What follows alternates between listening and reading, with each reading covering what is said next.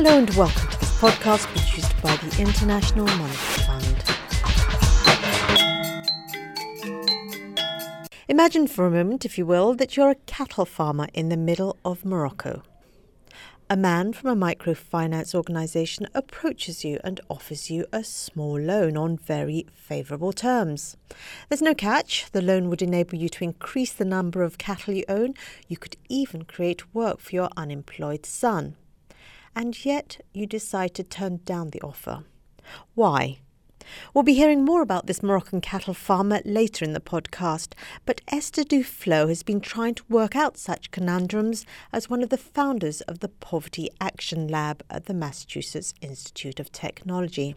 She's made her name in the world of developmental economics by putting the poor front and center of her research using a methodology called randomized control trials.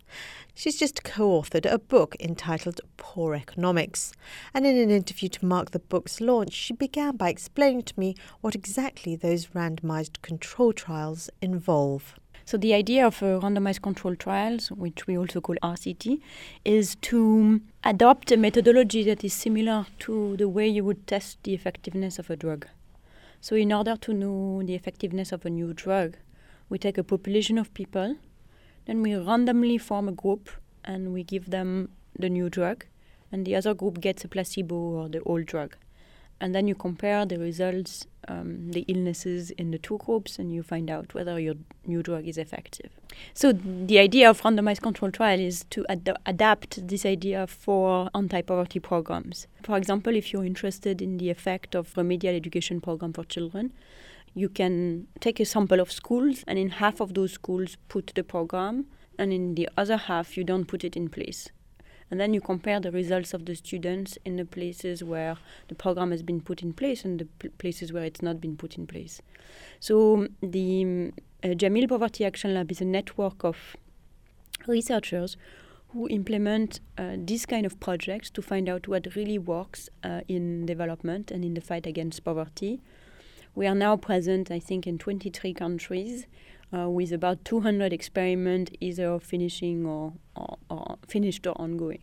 So, you've recently written a book about some of your findings, and there's one section of the book in which you suggest that if governments were to invest in particularly the health sector, that there are some, and to use your words, low hanging fruit, i.e., the returns on your investment could be very great. Could you explain some of those policy prescriptions that you are advising? So this idea for global health is something that has been argued actually for a while. This idea that there are interventions, particularly in preventive health, that can have huge rates of return. So, for example, um, a child who doesn't get malaria in childhood will make, um, according to some estimates, 50% more money every year during their adult life. Likewise, a child whose mother had enough iron during pregnancy, had enough iodine during pregnancy, will grow up into a healthier, more productive individual.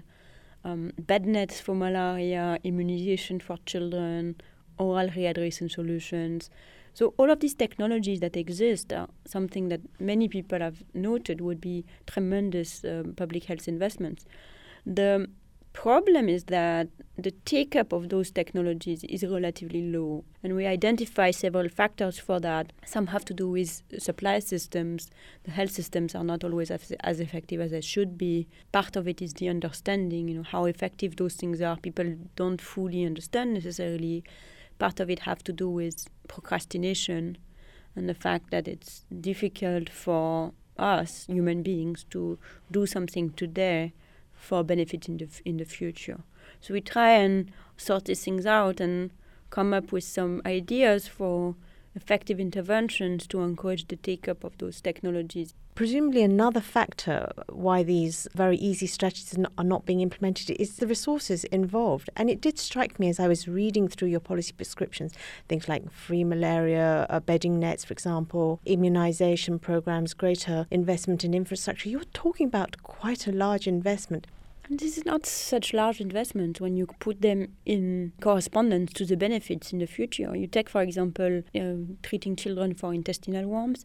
It costs about a dollar per child per year, And the benefits has been estimated by Michael Kremer and Ted Miguel at about, I think it comes to about 1400 per year, 1400 over the life of the child.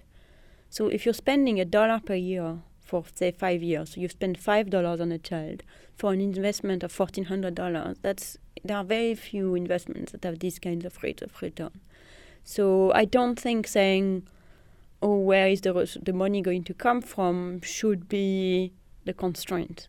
I also hope that books such as this one would help politicians understand that not spending on public health is just a very, very bad way of saving money.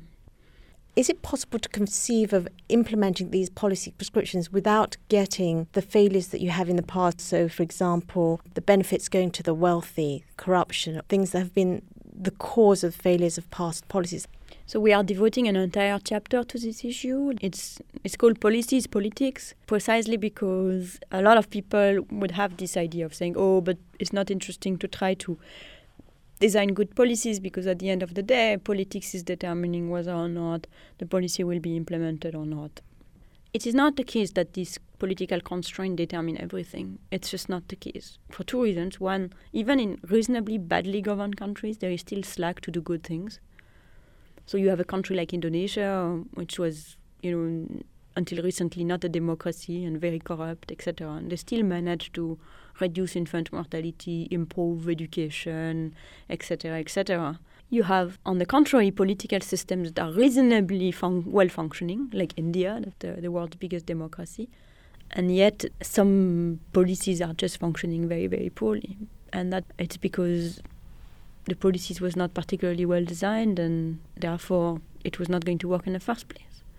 And so, even in a reasonably good functioning country, there's plenty of bad decisions that are made just because they're bad decisions.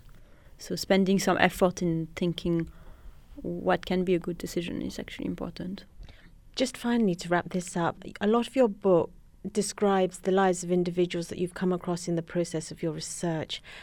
Can you explain one person that you've come across who really made an impact on you because you thought if they only did this, then their lives could change so dramatically, or you've seen some dramatic change in their life because they've taken um, appropriate action? Is there one person who really sticks out in your mind? I think there are no one whom I would say, oh, if only did thing, he, if only he did things, their life would change so dramatically because when you talk to people at the end of the day, you understand the structure of their decision. You understand why they end up there. So you're rarely in a situation where you could do better than them. But I have almost the opposite example, which is um, a man called uh, Ben Taeb, whom I met in, in, in Morocco. And uh, I met with him with, uh, with staff from a microcredit organization the reason why we went to meet him is that he lived in a village where no one wanted to take a loan from this microcredit organization. And we went to ask him why he was not interested in a loan. A reason he said, Look, I have a number of cows. If I got a loan, I could get more cows, but I don't have space to put them in the stable, so that would be complicated. I don't know what to do with it. And in any case, I have enough. That's fine and we came back to the to the capital and was talking to the to the head of this organization, who is a wonderful man called Fouad Abdelmouni. And Fouad gave us exactly what you were asking for, which is if only he could do this, that would change his life. And he gave us a business plan, saying, well, he could get a loan, he could build a new stable, and put the cow in the stable.